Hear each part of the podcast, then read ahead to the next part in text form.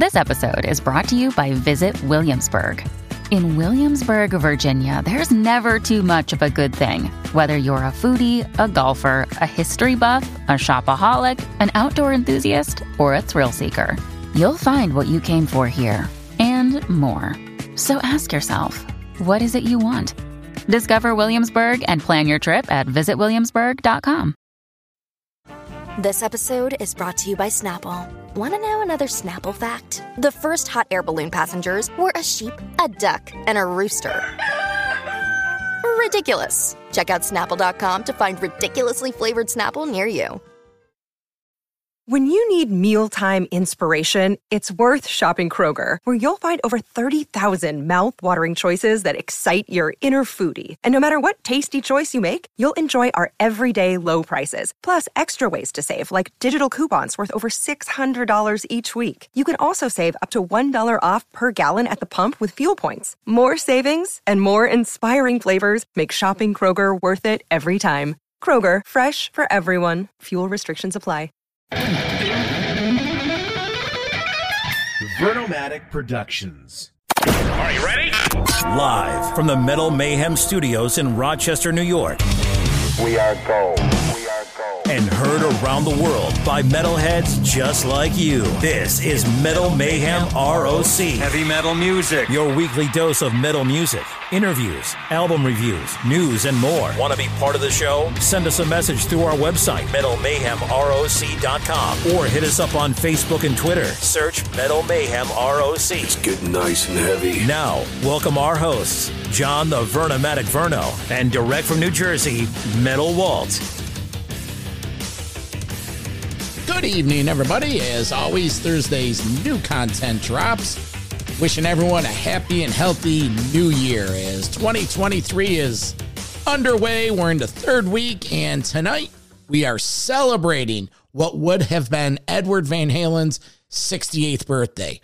Hard to believe that it's been two and a half years since Eddie's been gone, and every day I think of uh, I think of Eddie, I think of his playing. I listen to his music constantly. So tonight we decided to celebrate. And what better way to celebrate than have a Van Halen discussion? Just a minute, I'm going to bring uh, Metal Walt on. He's down in Jersey. But we have Steve Rosen.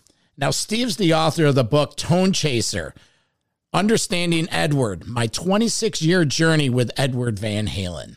Now, Steve, He's a rock and roll journalist, started in the early 70s, wrote for all those guitar Bibles, uh, Guitar Player, Guitar World. He's written books on Jeff Beck, Ozzy, Jimmy Page.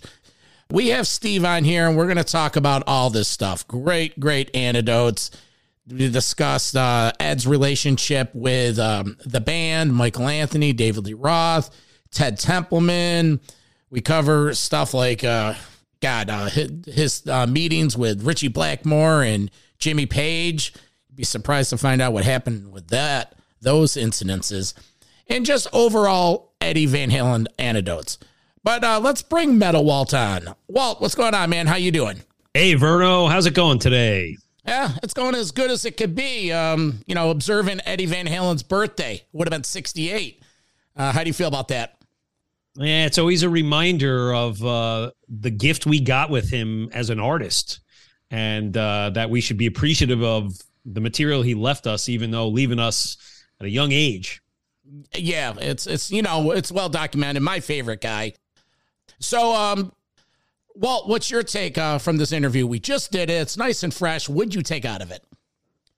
Well, this is not your typical author, you know, just rehashing you know, a timeline of Eddie and Van Halen's career. This is not that. This is a guy that there was a mystery to his relationship with Eddie. I don't think he expected it to form and grow the way that the way that it did, and it also kind of flamed out. And you could tell from speaking to the author, he wasn't really sure why his relationship ended. But the bottom line about it is this was this archivist that had a reputation from the industry of interviewing guitarists for magazines. And he linked up with Eddie and became a very trusted source for Eddie disclosing a lot of things. And what was amazing is Steve archived these conversations on cassettes. He has like 30 hours of conversations with Eddie, and he pulled from the best of them to make this book. So it's definitely uni- a unique twist on his relationship with Eddie. A minimum of 30 hours, he said. Said 30 to 40 to 50 hours spanning 26 years. Again, it's a 600 page book. Thing is huge, and I barely have scra- scratched the surface, and I've been reading it for like uh, six or seven weeks. So that's what's coming up. Just want to remind you to get up to our website, metalmayhemroc.com, and sign up for our newsletter, join our community, download some past shows, rate and review, and subscribe. So, uh, Metal Walt, we will see you soon. I'm the Vernomatic. This is Metal Mayhem ROC. Enjoy the interview. Happy birthday, Eddie. We love you and miss you. Hi, this is Steve Rosen, author of that unbelievable new book, Tone Chaser Understanding Edward, my 26 year journey with Edward Van Halen. And you're listening to Metal Mayhem ROC with the Vernomatic, Metal Walt, and Steve Rosen. Yeah. Uh, Steve Rosen, welcome to Metal Mayhem, my friend. Let me introduce you to my co-host, Metal Walt from New Jersey. How you doing, guys? I'm re- really happy to be here. Thanks for having me. Nice to meet you, Steve. Thank you so much, Metal Walt. Okay, this book, it's 600 pages. It's uh it's thick, it's heavy. Some days I don't have to do uh curls at the gym because it's so big. There you go.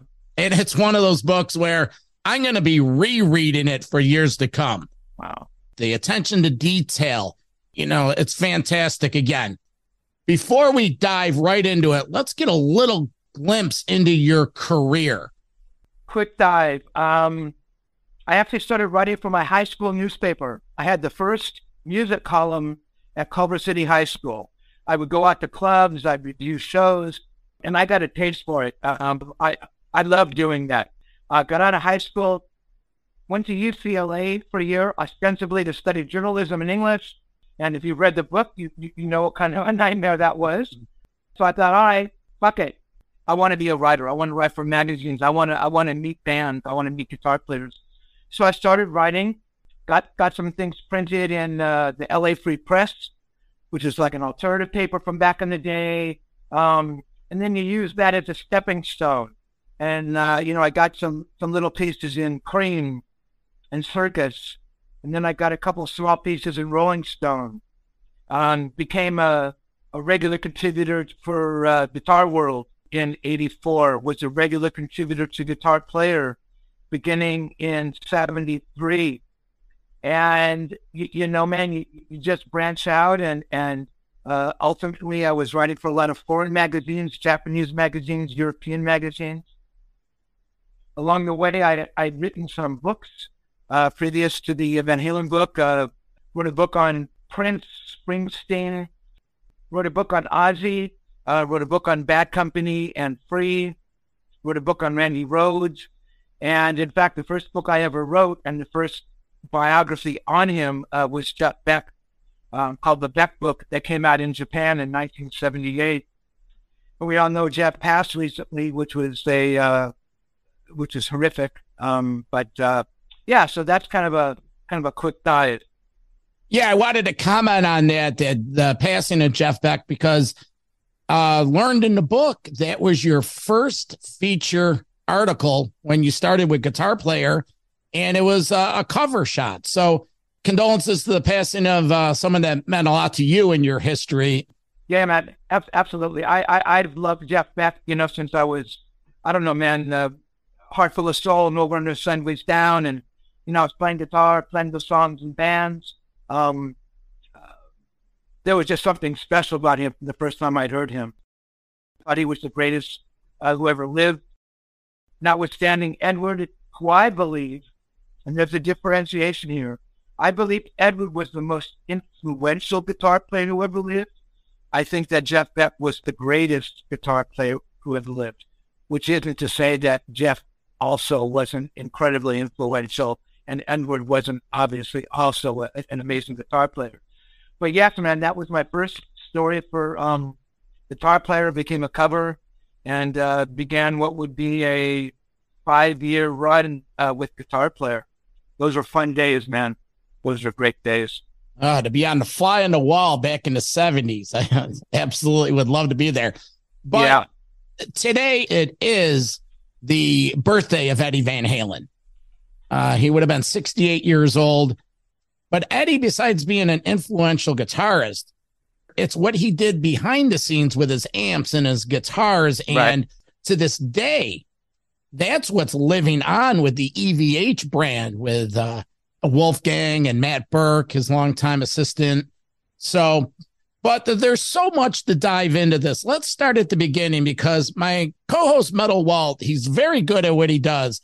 He did some, he, he, did some, uh, you know, quick crash coursing. Um, Walt, any early comments on what you have heard about this book, and any questions for Steve? Yeah. So, Steve, again, congratulations on this magnificent publication. Um, I will say yes, when I received the PDF version of it, I'm flipping through it and I'm going, wow, okay, chapter 2, 3, 4, 45, 62. yeah. We're up to page 625. I said, man, Verno's yeah. got the hard copy. I got the virtual copy. But anyway, you know what? I, my first reaction was this book is unique, right? But you know what? I'm sure there's hundreds and hundreds of books out there about Van Halen or Edward himself and articles right. written. But in your own words, like what did you set out to make this book different than just another typical Van Halen history book or an Eddie Van Halen biography of sorts? What makes this one stand on its own? Well, that's a great question. By default, because I don't know if I set out to consciously try and write a book that was different than, um, uh, uh, you know, Brad Brad Tolinski's book and Chris Gill's book, which is fantastic um, Paul Brannigan's book, uh, which I thought was really good. Uh, uh, Paul's also a superb writer. Um, you know, Greg Renoff's book uh, earlier. Um, just by default, well, I, I mean, the broad answer is I had a relationship with Edward that, that, that nobody else ever had. Mm-hmm. And that's just the reality of it. So, you know, in and of its own, coming from that viewpoint, the book was going to be different. Look, I, I know those guys, um, uh, you know, I, I know that Brad spent a fair amount of time with Ed, but it was not like Ed lived, you know, 10 minutes away and he was hanging out with them for the better part of, of you know, almost three decades. So that in itself was going to make the book different. I also, at a point in time, as you um, suggest, um, you know, I'm writing, I'm writing, I'm like 100,000 words in, I'm 150,000 words in. And typically that's about the length, 175,000 words of, of, of, a, of a typical biography, you know, that they, they, typically run. So I'm 175,000 words in that, and I'm not even, you know, 10 years into the relationship. I'm thinking, oh my God, you, you know, the book's going to be, you know, 3,000 pages long. I'll, I'll have to do it, you know, four separate volumes. So I thought, you know what? Bucket, it's my book. I'm going to make it as long as I want to make it. You talk about the detail. I did not know when I was writing this if people were going to react to the detail in that way. I thought, man, am I, am I just getting crazy here and just, you know, taking, you know, five pages to describe, you, you know, the way the cigarette smoke was curling around his head. But you know what? I, I wanted the book to read like fiction, as, as if I, I had made this story up. So it gave me a chance to flex my my writing skills. I could be a creative writer. I could say whatever I wanted. I didn't have to follow a format. It, it, it wasn't a strict chronology. It wasn't a discussion about guitars and amps. Um, so I think there were a lot of things that, that really made it different. Uh, it wasn't going to be a, a, a photo centric book. You know, there's like six or eight pages of, of photos. Um, you know, nothing great, but but but they kind of reflect what the book was. It reflected, you know, kind of my background. So I think there were a lot of pieces that made the book different. So, Steve, just tell us though about the friendship. Like, when did it start? How did it mm-hmm. start? And how did it, it evolve? Because in the title it says whatever it is, twenty six years of a yeah. long standing friendship. Like, how did you meet him? And then, You're probably one of a kind that you've maintained a friendship and a communication with him over a long duration, which, you know, you read of a lot of others that he was a very elusive kind of guy. Yeah. Right. So how did that go down? I think about that a lot. And, and I think in, in the beginning of, uh, I, I think it's chapter one, I, I write about, well, what if I hadn't gone to the Whiskey a Go that night in June 1977 to see Cheap, Cheap Trick record a live record? I don't really believe in destiny or it's pre-planned, but it's like for those pieces to come together like that, man, it, it, it just maybe there was something that worked there. I don't know. So I'm there on on a on a Friday night. I'm there with my brother, and um, Michelle Meyer, the girl who booked the whiskey, uh, was someone I had met. I was playing in a band. She would book my band around, and she was just a fantastic girl. And so she saw me there, and she said, "There's somebody you have to meet." And to be honest, um, coming from Michelle, I, I, I thought it was probably somebody special, but I had met a lot of very cool guitar players by 77. You know, I'd interviewed Ritchie Blackmore and John McLaughlin and John Entwistle and Wishbone Ash, who I loved. I mean, I had met a lot of guys. You know, I'm not saying that I was jaded by 77 for using the career, but it's like, Oh yeah. God, if it's some local guy, you know, and he might be a great guitar player, but it's like, uh, I trust Michelle. So she brings my brother and I upstairs, and there's this guy standing there, and and I try, and I'm trying to remember if I recognized him or I didn't. I'm pretty sure I recognized him, though. And this is key. I have never seen Van Halen play. I had never heard this Edward Van Halen play guitar, so I, I didn't know who he was. I just knew that oh, well, this is a guy whose band has got signed to Warner Brothers Records, which I thought was fucking unbelievable. Um, uh, and he was a band that was playing around town. So I thought, you know, he's got to be a good guitar player. So we just started a conversation. Michelle introduced us. We started talking. And as my brother described afterwards, man, it was just like talking to one of our buddies, you know, man. There was a distant connection with this shared love of Clapton and Cream and Jeff Beck and, and Blackmore I knew a lot about Eric Clapton. I knew a lot about Ritchie Blackmore because I loved those guys. I knew a lot about Cream. I knew more than most people. And I don't say that in any egotistical way. It's just that that's what I love. So I listened to all the music. I read about it, such as I was to read, obviously pre-computer. So would look up a magazine article. So I mean, I knew a lot. But Edward, his comments were so incisive, and he was talking about Eric's playing. I thought, oh my God, this guy really gets you, you know. So I mean, I, I, it was like I'm an, I was enamored with the guy. So we meet, we get along. He gives me his phone number. Uh, I'm trying to remember my chronology. About a year later, I interview him for the first time. Um, it's a phone interview. He's amazing. Now, this is really key. I don't think he remembers meeting me. I don't think Ed would remember from one moment to the next what we did. And it was a strange thing. At first, I thought, well, how the fuck do you not remember meeting me? You know, not that he have met me, but it's like, I, I mean, how many journalists did, did you meet at the whiskey, Ed? You know what I mean? But I, I came to understand that that she just never remembered that stuff. Following year 78, I met him again, Day of the Green and that amazing photo on the back cover that Neil Zlozower took uh, yeah. was taken there that day. Um, and again, I don't think he remembered me.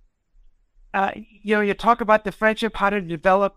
I, I can't tell you like, oh, it was the third time we met and the, you know, second interview for Guitar World when it was like, it took the scales and we became friends. I think we became friends the moment I, I met him the first night at the whiskey. I believe that. And I think if Ed were here, I think if you'd asked him, if he could have remembered then he would have said the same thing. So it was just one of those things that happen. How and why do you become friends with somebody?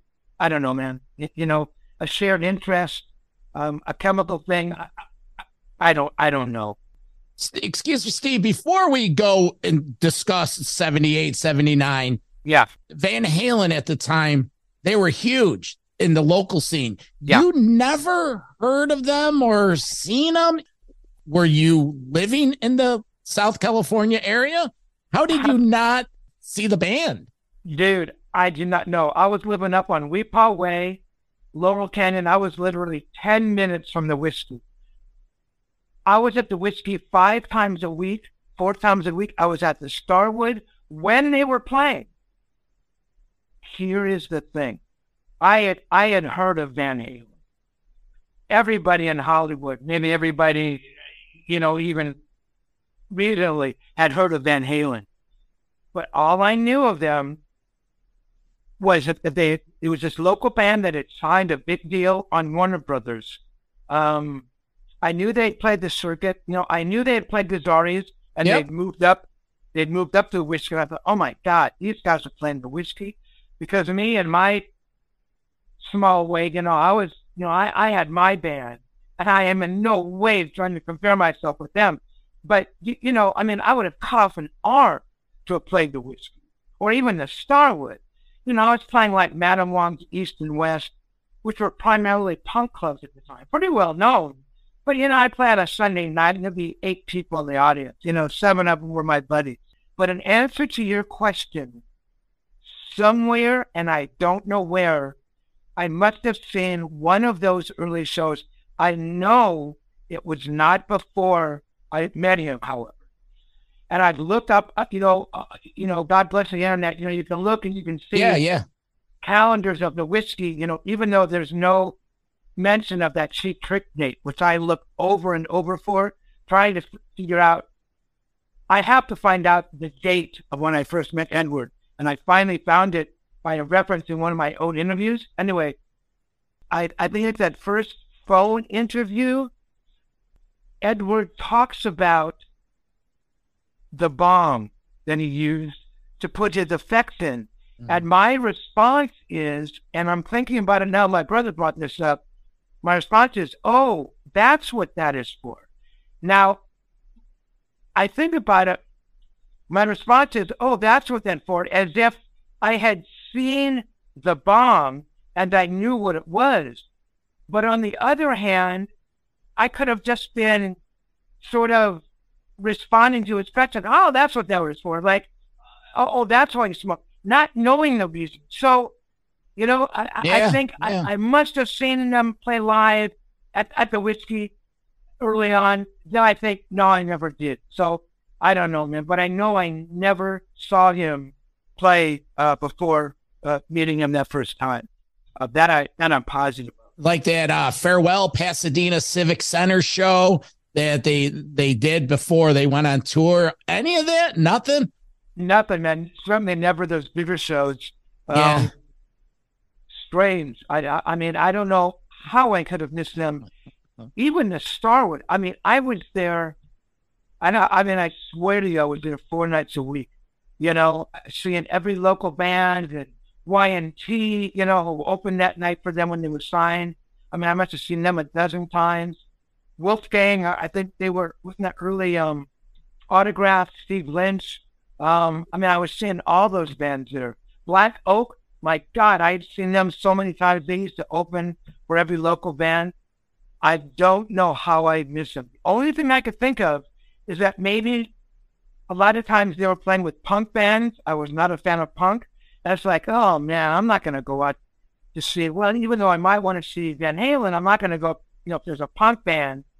And the other thing, and this is kind of stupid, but the truth is, I was on labels. I was on uh, the list at that time for record companies. So I was getting like comms. I would get tabs.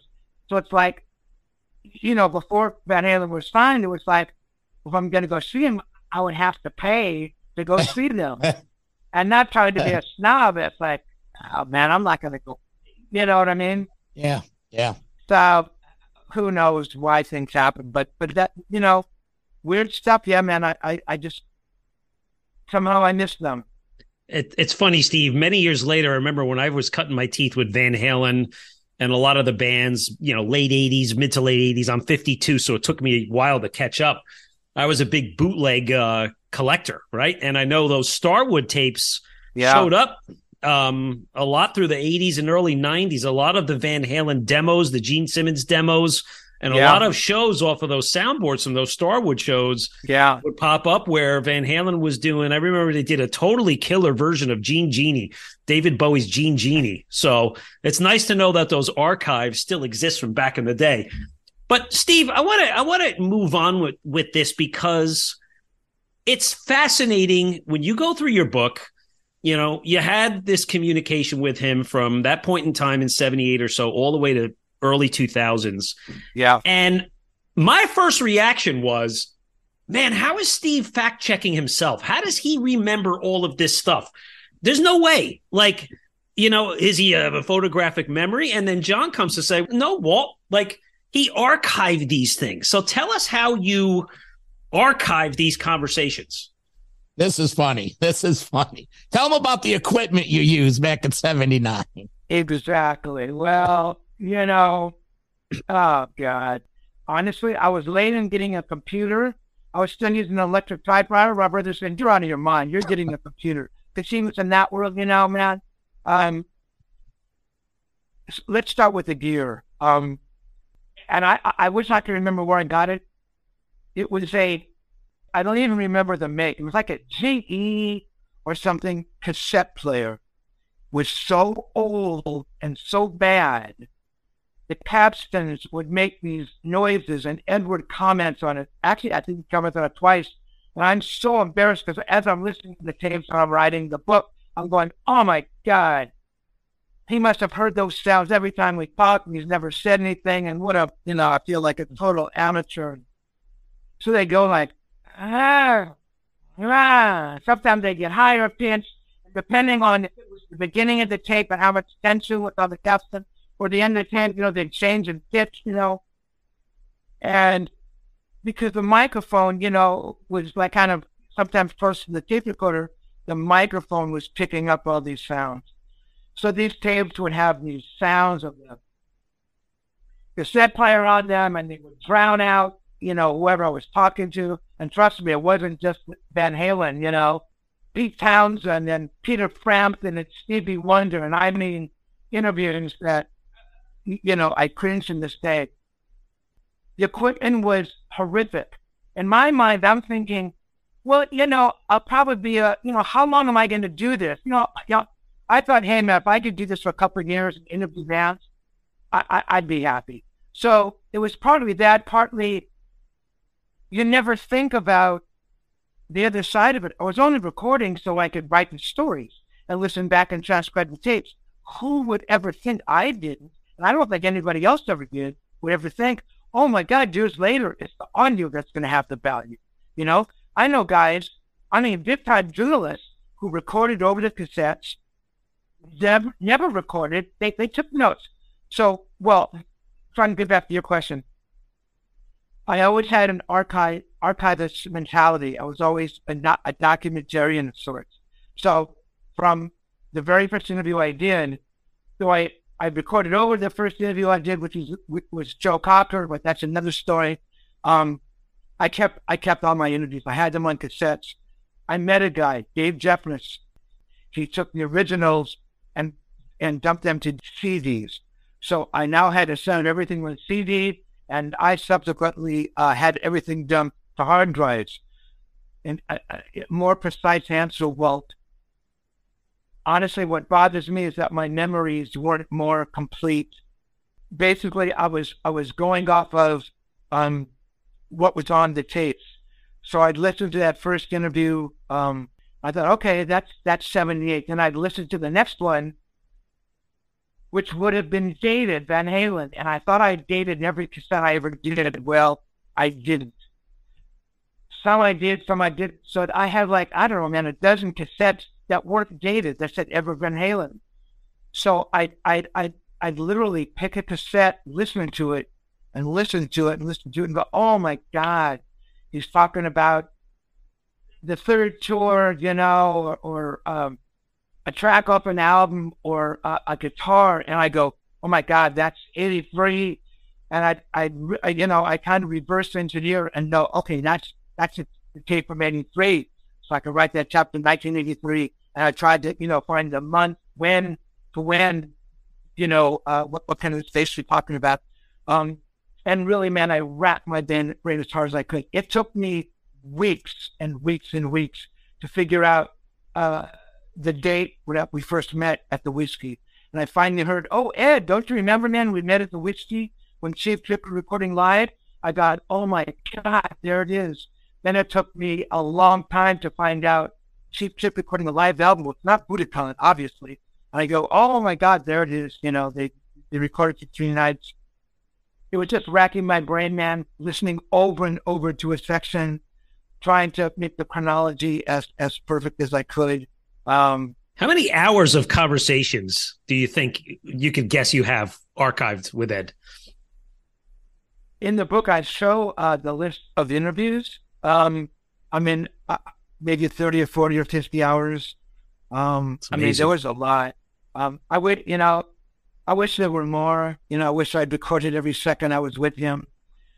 You can't do that, right? I mean, yeah. it becomes unbelievably intrusive. You can't, you can't do that. But there were conversations I missed when she would have called. Yeah, I didn't press record. You know, didn't have the tape player at the ready. But like you said, man, I was together enough to have collected them, to have stored them so the cassettes were still playable, right? Yeah. Uh, we all know analog tape dissolves and corrosion goes away. Thank goodness for, for the, all that stuff. I was able to go back to those tapes. None of them broke. Some of the quality was horrible and I couldn't make out sections, which made me crazy. But, you know, 80% of it was there. So. But just the fascinating part, Steve, that Eddie trusted you, right? I mean, okay, some of it was like actual interviews, some of it was just small talk, right? But that the bond that developed between the two of you, you know, he wasn't sitting there thinking, "Oh my God, this is this guy's strange because he's hitting record on everything we're talking about." He felt that comfort with you, and that was really the importance of this whole book. Is you developed a friendship, which led to many, many other things, which you'll eventually talk about. That that's absolutely true. And you know, it's funny in the book, and there's only been like two people who kind of had problems with it. They go, "Well, Why'd you print that when, you know, that part where it says, um, don't print this or don't use this? I could only write the book if it was going to be entirely honest. And I, and I say that from the beginning in portraying as, as closely and accurately as I could who Edward Van Halen was and who I was. You know, there are moments that I paint picture of myself. I could have lied. I could have said I never drank with Ed you know, I never did blow with Ed. I mean, I could have lied and said that. Yeah, that I, I couldn't do that. I wasn't going to write that kind of a book. I could have taken the real easy way out and and not printed that little bit where Ed says, "Don't print this." So no one would have ever thought that that is a um, a forbidden interview. They just would have, you know, they, they wouldn't have had those thoughts like, "Well, why would you print that if said don't print that?" So what they don't understand is the fact that I put in and included don't print this and now all these years later included that. That's how honest I was trying to be. Wasn't trying to be sensational or hurt anybody or rewrite history in any way. I just wanted to present the book and Edward and myself as honestly as possible. Steve, I have a point on something. Yeah. In 94, I believe it was um, a guitar player released a special edition unreleased interviews. And right. uh, uh, Jay Obrecht, is that the pronunciation? I think it's Jas Obrecht. Okay, well, he released yeah. an interview, and in that interview, Eddie referred to Steven Rosen as a friend you were a friend and for him to even mention you and call you out to another publicist or uh, another writer is amazing. Yeah. A comment on how you felt you being mentioned in that light. That's that's okay. impressive.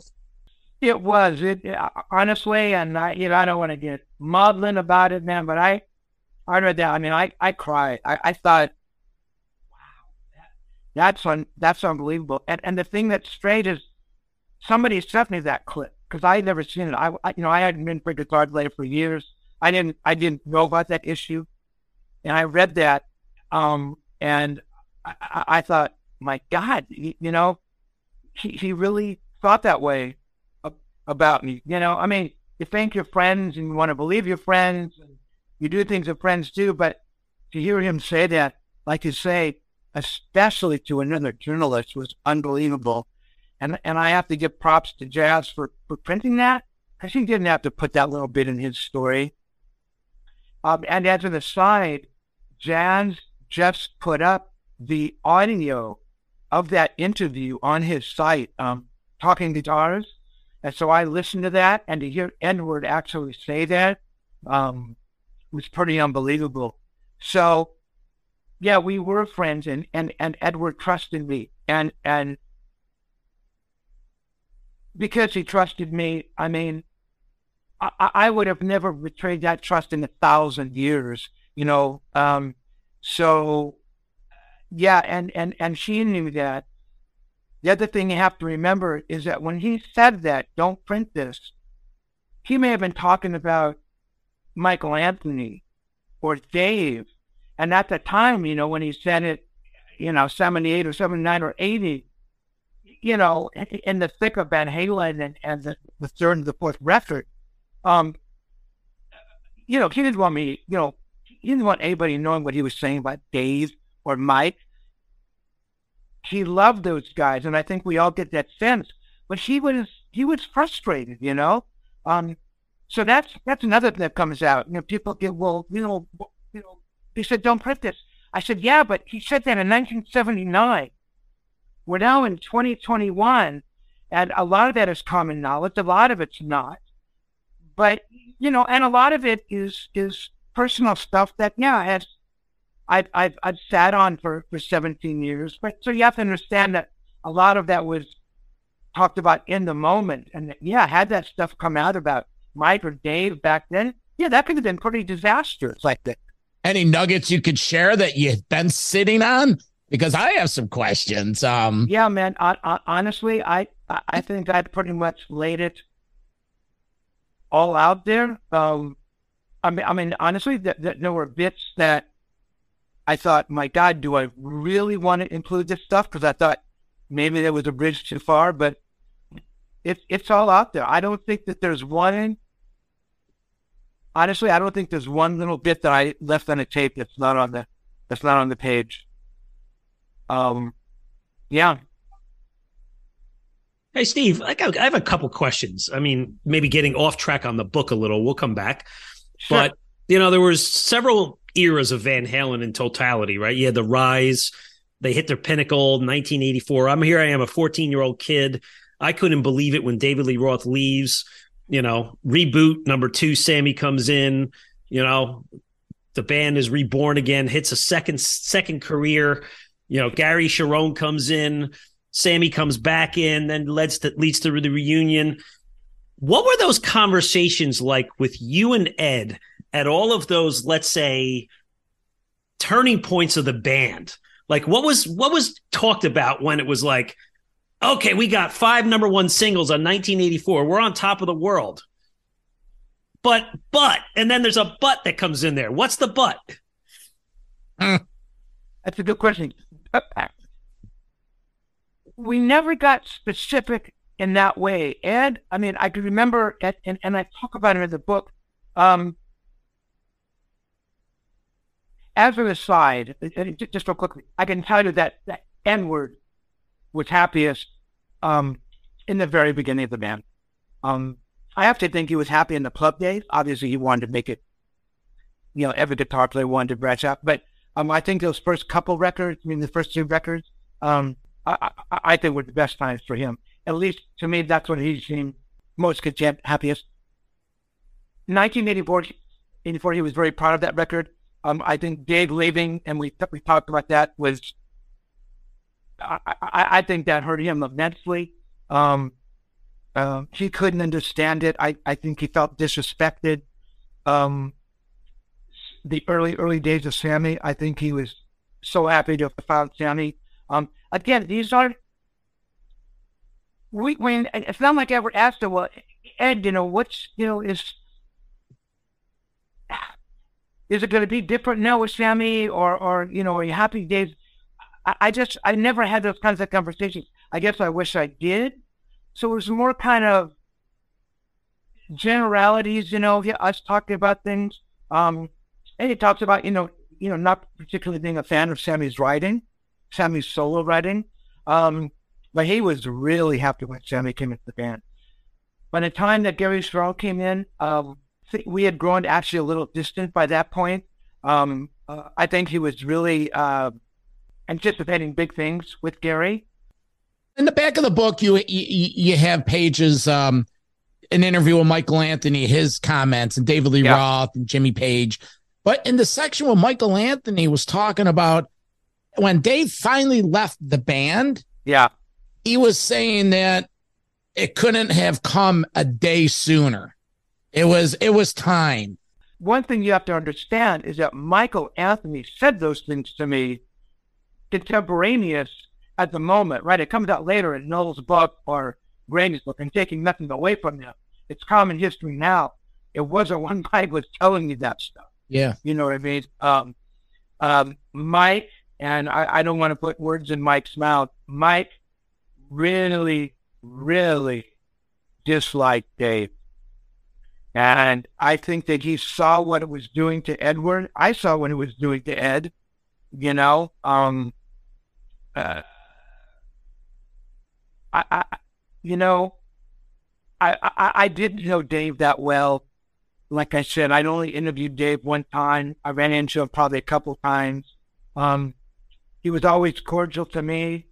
Um, I don't think he gave Edward the respect that Edward deserves, or just a simple acknowledgement that how hard Edward worked for the band. So I think Mike saw all of that too, and and Mike was just a lot, I don't know, maybe more vocal than Edward. I I mean, Mike just really, just he he hated that ego that that Dave had, and saw what it was doing to to uh, Edward, and I saw it too.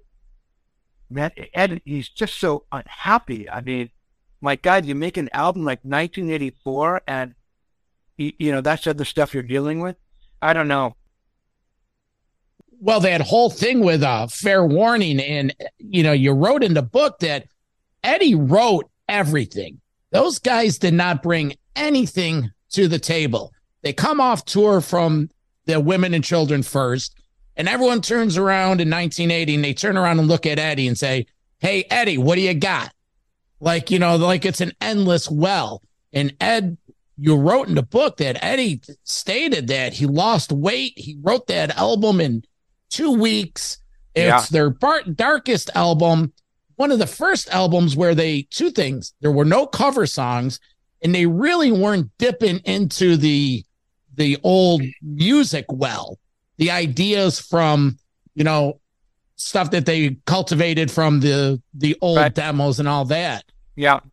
Tell us about the fair warning era and uh, some of those tidbits.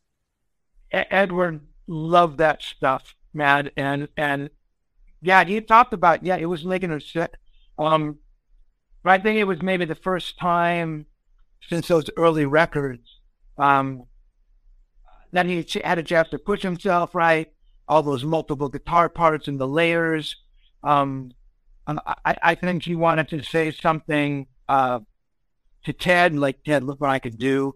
Um, you know, the relationship between Ted and Edward, it was strange. I mean, you know, you read the book and just, you know, kind of being really unhappy with Ted, but always bringing him back, which I could never understand. Obviously, Ted was integral for that, you know, uh, that band. Um, much more so for Dave, right? He was always uh, Dave's guy.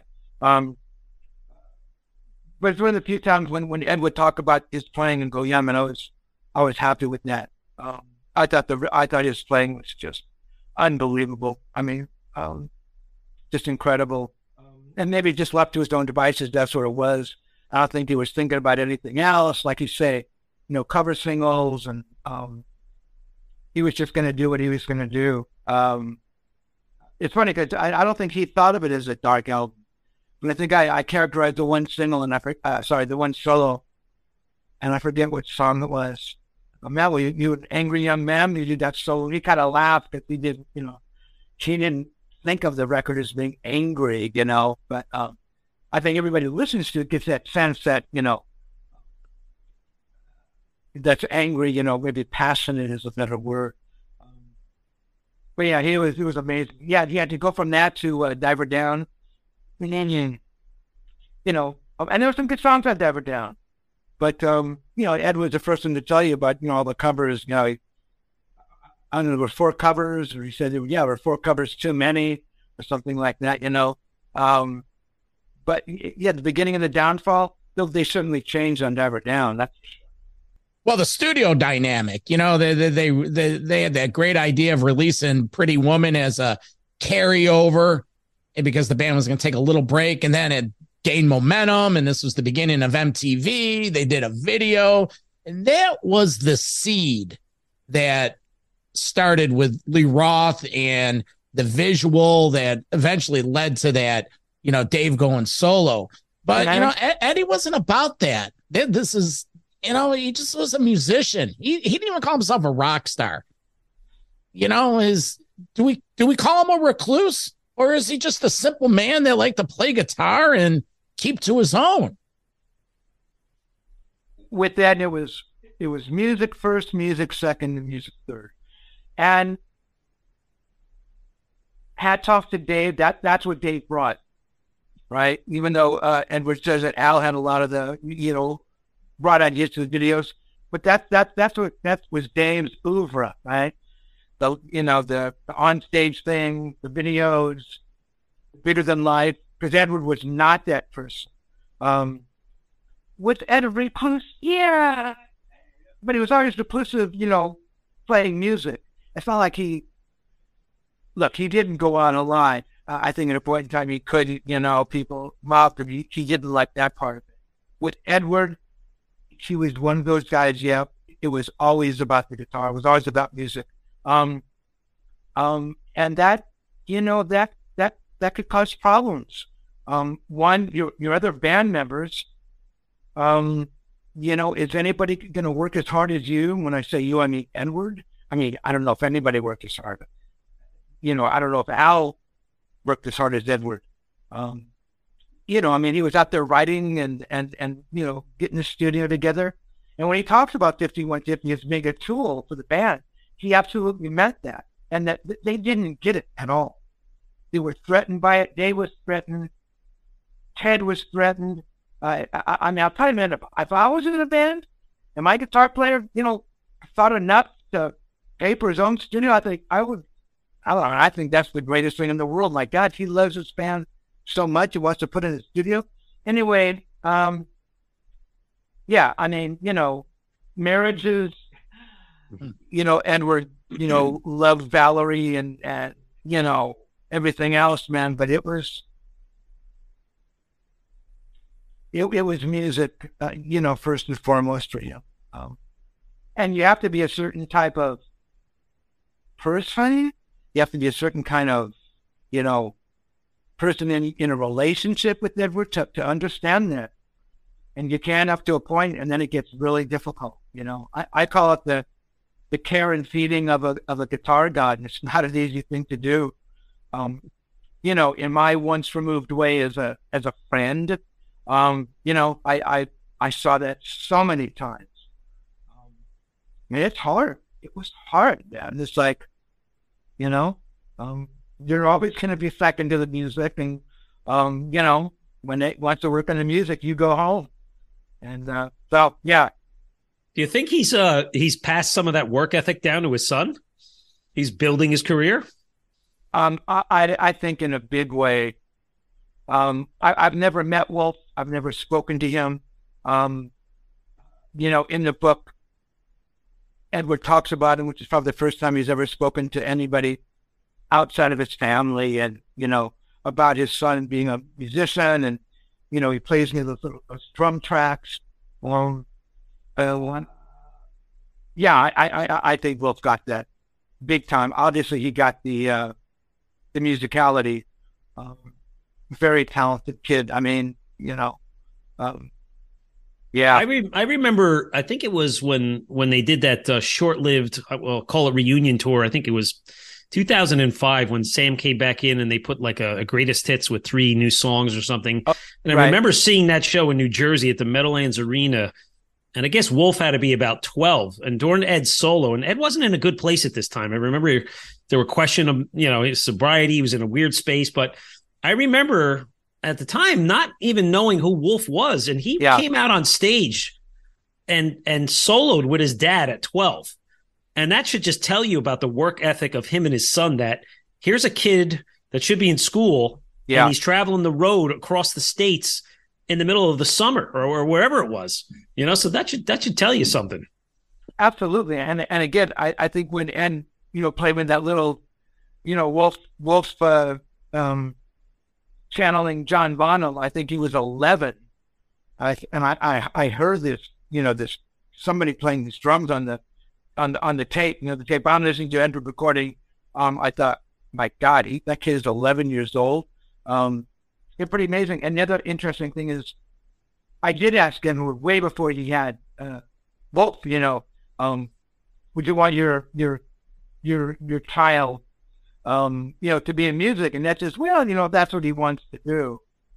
I mean look growing up in you know as a son of edward van halen i mean was wolf going to be anything else? I mean sure he could have been an, an engineer or a pilot but i mean you know come on. I mean, the chances Yeah. of him being a musician were probably pretty high right? Yeah. You know yeah. Very talented kid. Very talented. Now, uh, listeners, um, this conversation, uh, first and foremost, it exemplifies that there's just so much in this book, and a lot of these stories is colored again by Steve's penmanship, if you will. It's just, um, it goes on and on and on. But in the back, you have some testimonials from some famous rock stars, and Jimmy Page had some comments. And I got out of this were these backhanded compliments to Ed? And Eddie mentioned that him and Alex back in like 73 or 74 would go to the forum and see Zeppelin and he had watched Jimmy Page like do pull offs and hammer ons.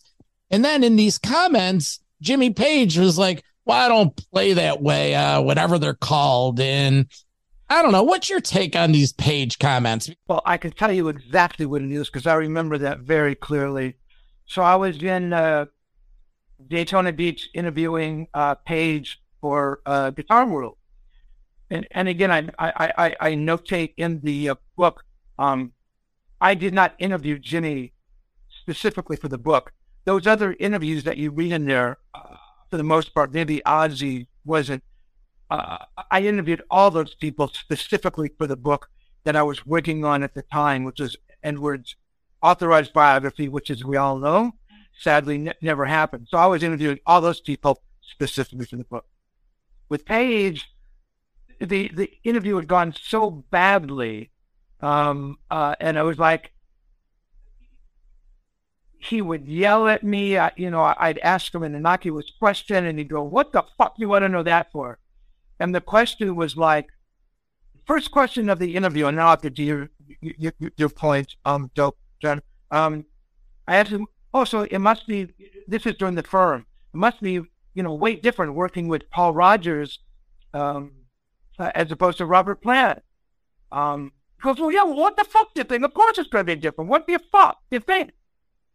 And this is the first question I asked. I thought that's an interesting, was an interesting question. I thought he was going to get into, you know, writing with them and their lyrics and the personality, and but no, it's like in his mind, I I, I don't know what it was. Man. He was insulted, or it went downhill from there.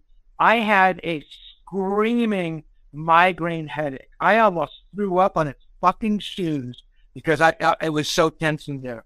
So at in time, I said, "Fuck you." I started asking questions about Eddie Van Halen. And I was almost like prodding him with a stick. Come on, shit brain. Yeah. you yeah. know, um, you know, um, that's when he said, "Well, yeah, and I know you're friends with Eddie, you know, and and you know, that's when yeah, that's when he makes that back kind of compliment. Yeah, I can't smile like Edward, and I can't play that stuff, but yeah, you're right. Ed ostensibly had seen Page do, you know, the single kind of tapping on the Heartbreaker solo, right? You know, Yeah. which at the time was amazing. I mean, don't get me wrong, Page is amazing. I love Zeppelin, but the guy was impossible to, to talk to. Um, so yes, those comments were backhanded. Um, I don't think he thought much of, of Edward's playing. I, I truly don't.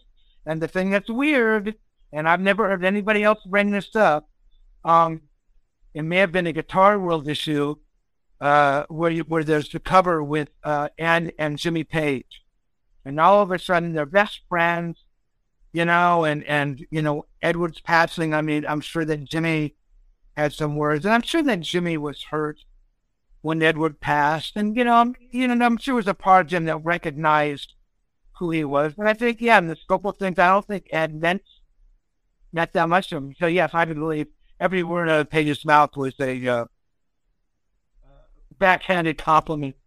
I think he was just getting mad at me for bringing his name up over and over. Was this before or after you spent 11 days on the road with him?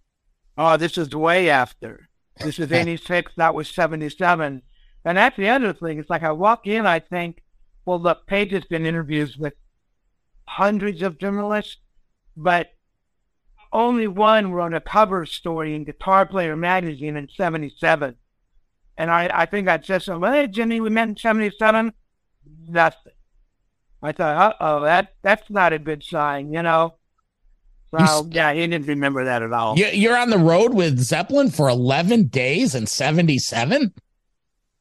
Man, that's... That cover, that, that cover, uh, that cover story and uh, guitar player, um, yeah, that was uh, pretty fantastic. They and, were uh, uh, they were crazy then. What was that fish story era and all that shit? Or you see anything crazy? Shark. Yep. Ah, Jesus. Steve, yep, it brings you back to your point at the top of the show about all these, you know, fake people that claim exactly. to know Jeff Beck. Exactly. Like I know it was Jimmy Page's birthday a week or two ago, and you saw all these people wishing him a happy birthday. I'm guessing you didn't send him a card at this point. I I didn't know, and had I known, no, I wouldn't have sent him a card.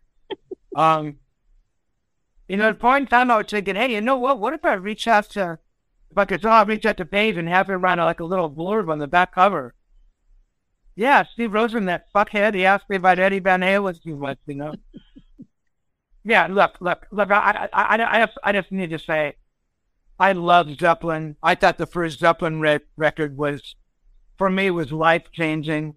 Um, I'd never heard anything like that. I think Jimmy Page is is amazing. But that being said, um, he he's not an easy person to interview. Right. So hey, I want that on the record, guys. Okay. Hey, they all can't be Ritchie Blackmore, right? Yeah, Ritchie Blackmore. So, Steve, uh, I, am a I'm a big Deep Purple guy. I, I me too. I follow their present band with Steve Morse and now new guitar player Simon McBride coming on board. But there's something in the book where uh, you talk about this 1979 show, a rainbow concert at the Long Beach Arena, and you secured tickets and passes to get Eddie to meet Ritchie. And I think the history goes that maybe Ritchie kind of slagged him off or whatever. Uh, oh, Tell us a good story about that one let me back up just a little bit. What I, I, I knew that Edward was, was a big Blackmore fan.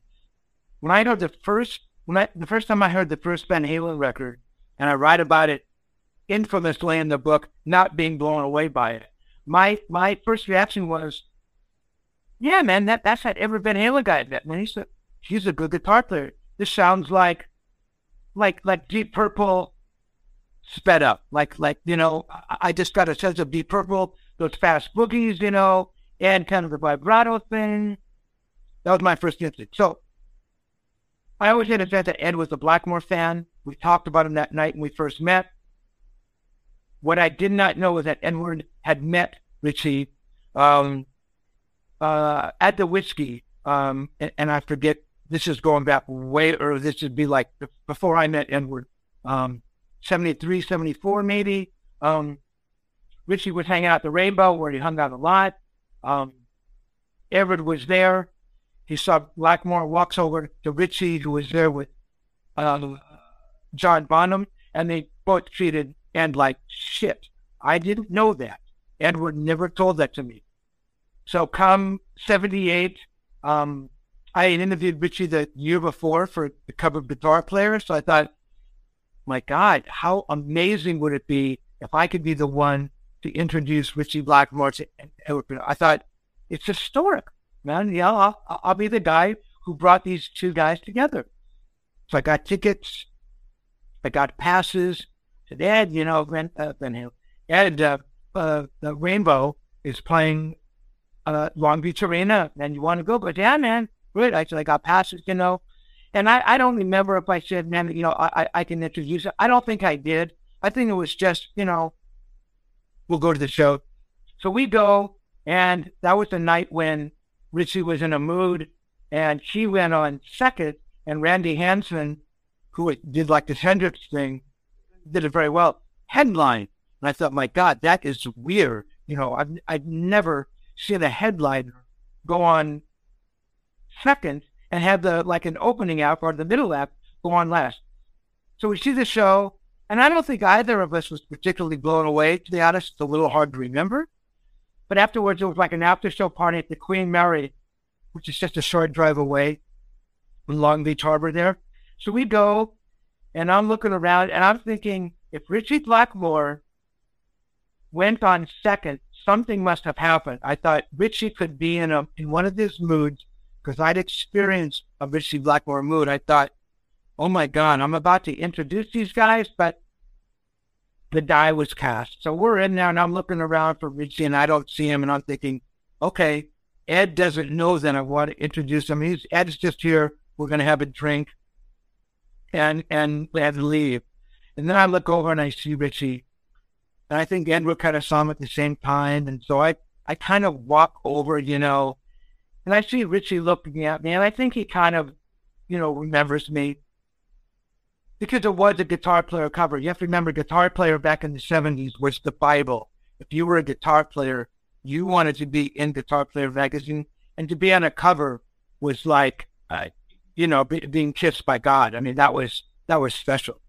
So I think Ritchie remembered that. So we walk over, and you know, again, I, I try to remember. I think Ritchie may have shook my hand, and Ed's kind of standing there. And before I have a chance to, Ritchie Blackmore, Edward Van Halen, the Van Halen, Ritchie Blackmore, Ritchie kind of, you know, gives him that snide look that Ritchie gives and looks at him and, and goes, hey, I, I know you. You, you. you play guitar, right? You're a guitar player. And like, I'm gasping for breath. I'm thinking, oh my God, what did I do? What have I done, man? I've embarrassed Edward horribly. I've embarrassed myself. I go, Ed is going to be furious. He's going to scream at me. And, and was so one that it, it was like me meeting Ritchie the first time, meeting my hero, and having him treat me like fucking worsted. It was like, oh, it's just, but this is even worse because Edward, this is 78. It's not like N is an unknown entity, right? It's like, you know, it's the second record. It's like on the first record. Um, you know, they've been on the, on tour. Ritchie knows full well who he is. Obviously, he knows who he is. We also know who, who he is as a player, as a technician, as a guy who plays a Strat, as a guy who uses the whammy bar. So was all those things. So it's like I felt horrible. Like I say, I don't think Edward brought it up on the way home. I, I know Ed was hurt by it, but Ed just I don't know if he showed those kinds of things. Um, much, much later in a conversation with Jas, Ed brings it up. Um, um, in fact, not that I sorry, in, in, sorry, in that in that same conversation, Ed brings yeah. up about meeting. Um, yeah, I met Ritchie, and he kind of dismissed from that. Not that he would, but but Edward didn't remember me introducing him to Blackmore. He, look, he doesn't mention my name in that story. Though he does, you know, cite me as a friend, but you would think that he would have remembered that moment anyway, but he does remember, you know, being insulted by Ritchie. Though he doesn't say, oh, yeah, I was hurt or embarrassed. Um, Ed Everett was really sure of himself. Everyone had this confidence. Um, it wasn't ego and it wasn't cocky, but she knew how good he was. And even if he was to be insulted by someone like, like Blackmore, it wasn't going to affect him like it would have been affected some normal you know, guitar player. Anyway, that, that that's my field. So Ritchie was cold, if you will. Jimmy Page had his problems. There's some talk of late about the relationship between Eddie Van Halen and Randy Rhoads. He ever uh, share any thoughts on Randy? Because recently Rudy Sarzo came out and said, "Oh, Eddie had a problem with Randy. Ozzy mumbled something." Or is this stuff that's just blown out of proportion with uh, media and stuff?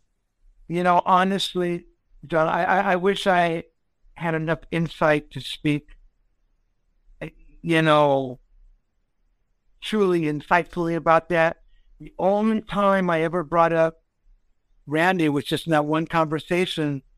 Um, I think we were maybe talking about local guitar players, what you know, what the word about Randy Rhoads, and everyone, yeah, he's a good guitar player. You know, uh, he's cool because he admits to being influenced by me, me, and no other guitar players say that. Um, I wish I had pursued it more. Yeah, you mm-hmm. know, it's one of those questions I wish I had gone after more. Um, I've heard from people that that there was some animosity there.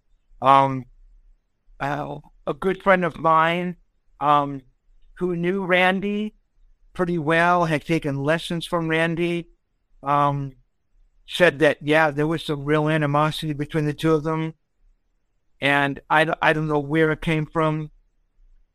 I, I never saw Edward being insecure in that way ever uh, around any other guitar player. Um, he may have been insecure in, you know, maybe his own music or, you know, maybe the, the band or, or the, you know, the in relationship with the guys in the band. But I never heard him say, oh my God, you know, uh, Bob Smith, it's so amazing. I wish I could play like that. He never spoke like that. Mm-hmm. So was there real animosity there, or was it just simple jealousy between two gunslingers? I thought what Ozzy said was really interesting in, in, the quote. And again, this was not, I didn't interview Ozzy for the book. This is, um, I forget when I did that interview with Ozzy. Um, Ozzy said, well, if Edward had been an Ozzy and, you know, Randy, you know, playing with the Van Halen guys, you know, maybe we all be talking about Randy you know, I mean, it was an interesting sort of uh, yeah. analogy that he made. Um, but uh, I never heard Ozzy say one mean word about uh, Edward. I mean, you know, for all I know. But uh, yeah, so I, I don't know. Steve, on jumping onto that topic, it's a perfect segue for me because I was always curious. Um, there was a couple points in the career of Eddie Van Halen where you know, he did collaborate with others, and I'm a big Black Sabbath fan. Um, I know he did play on uh, the 1994 Black Sabbath album Cross Purposes on the song Evil Eye.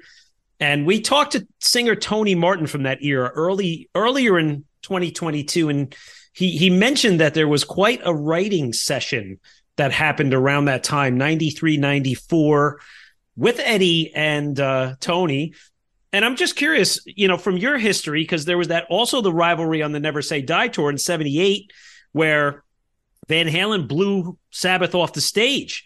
But I gather from, you know, different articles and interviews I've read that Eddie and Tony were, it, unlike Blackmore, they were collaborators, friends. And throw Brian May into that mix. I know mm-hmm. Eddie did some stuff with Brian May. Yeah. So talk about some of the the positive collaborations to be to be honest, I I wasn't that aware of the Sabbath uh, collaboration. Okay. Um, I'm trying to think if Tony's name ever came up. Um, I remember once re- referencing one of the Van Halen songs, and I said it sounded like some riff from Sabbath. No, no, no, no, worked it. Uh, anyway, that was the wrong thing to say. Yeah, that was put a foot in my mouth. But but no, I, he loved Tony, and I think look, I don't know why. I, have met Tony many, many times. He is the sweetest guy. All those guys, all the guys said, but Ozzy, you know, whatever for, you know, however he's portrayed, he's nothing like that. He's a very, he's a freaking funny guy, very sweet guy. Tony's an amazingly nice guy, quiet. Um, uh, uh, you know, and, and I just talked about, you know, that they that they did get blown up by Van Halen, Ozzy, and this or that. But I, I know that that that Edward did love Tony um, a lot. Um, the Brian May thing, same thing. I think Brian, and I saw it when I write a little bit about the um, the NAMM show in New Orleans when they jammed, um, and then later they kind of they kind of hung out and they were just like jamming in the room. I mean, I, I I watched Brian May. It was like you or me. Well, it was like me watching Edward, you know, play guitar in my living room. Just you know, you can't believe this guy's playing like that. Brian would watch Edward in that same way.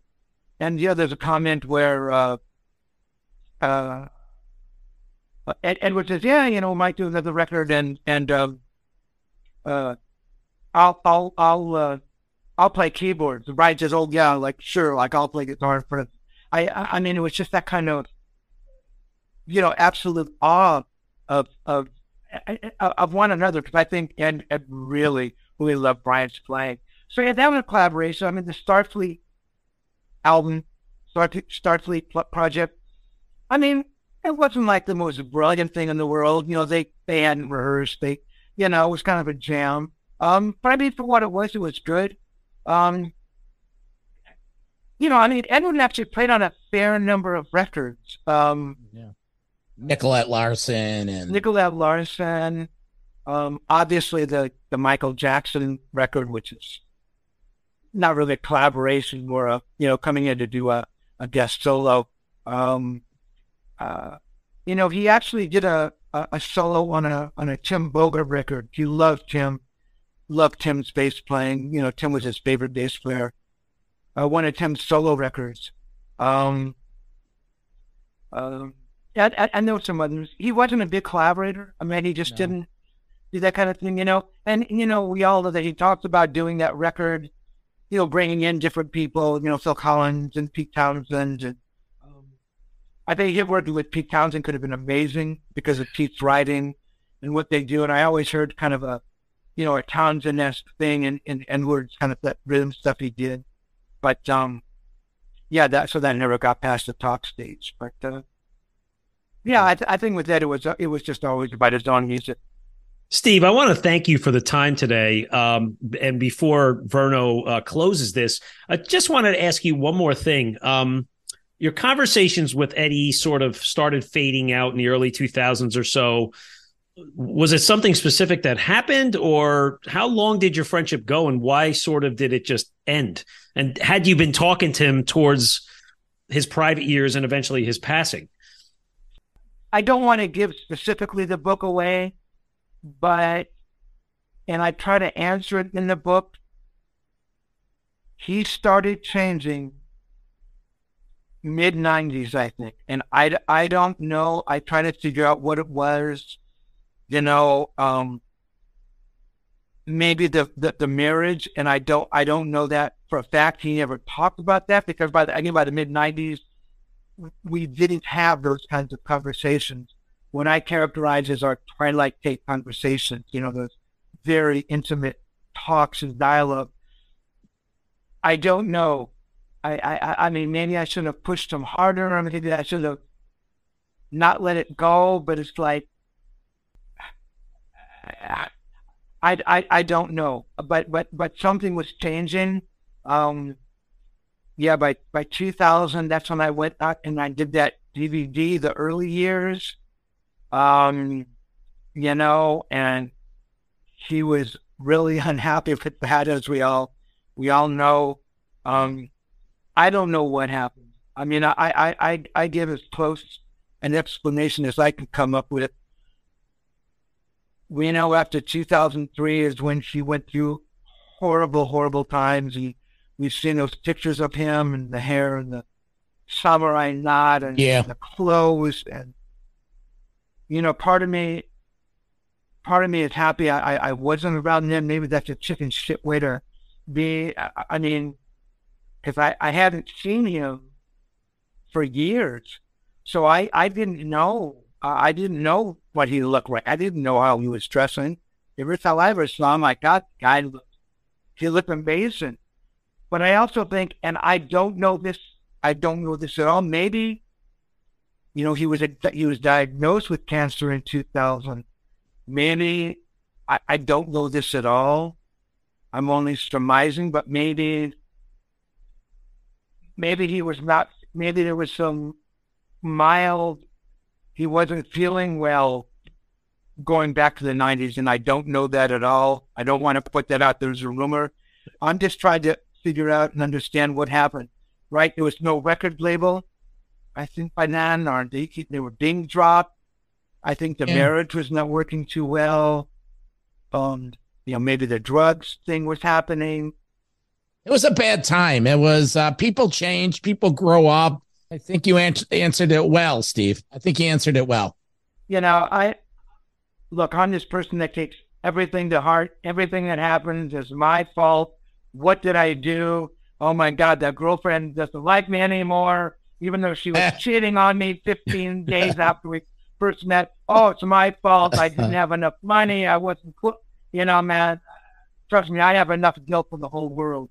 So I thought, what did I do, man? What could I have done to this guy for him to have done that, you know? And look, I may have done something that I can never remember where she wouldn't want to be friends anymore, but the way that it ended and the things she said to me, there's no way. Because I, trust me, those things I would remember. Well, what you did do is you you created one hell of a book, and again, congratulations. Uh, the book Tone Chaser: Understanding Edward, my 26 year journey with Edward Van Halen. Well, any parting shots? This was an amazing conversation. You shared said so much insight. We'd love to have you again, again, talk other musicians, other artists. it would be great to have you back on someday. So Any, thank you. Anytime, guys. Thank you for your time. And I, I hate to put in a plug, but paypal.me slash Tone Chaser if you want the book. And uh, it's out there. And guys, thank you so much for your for your wonderful questions and uh, you know having me on. I appreciate it. You're welcome, Steve. And happy birthday, Eddie. We miss you and love you. Yes. We do. See you, Steve. Take care, friend. Thanks, Steve. See you guys. Metal for Life. Thank you for listening to Metal Mayhem ROC. Check out our website at metalmayhemroc.com for information on podcasts, archives, links to all our live radio shows, and all sorts of info. Please like, follow, and share with everyone, even your non metal friends. And always remember to keep it heavy. It's NFL draft season, and that means it's time to start thinking about fantasy football.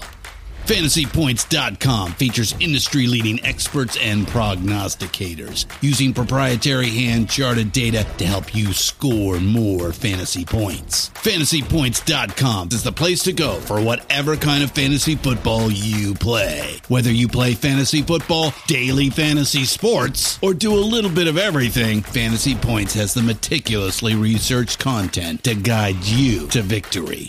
And why wait for the fall? Fantasy Points also covers the new spring football league, the UFL. Join the guru, John Hansen, Scott Barrett, Joe Dolan, and other massive names in the fantasy football universe with an exclusive offer. Use code Pantheon for 15% off any fantasy points package, including the all in package, with access to every article, tool, and data nugget that Fantasy Points has to offer. That's fantasypoints.com and code Pantheon for 15% off at Fantasy Points. Fantasypoints.com. Code Pantheon. Score more fantasy points.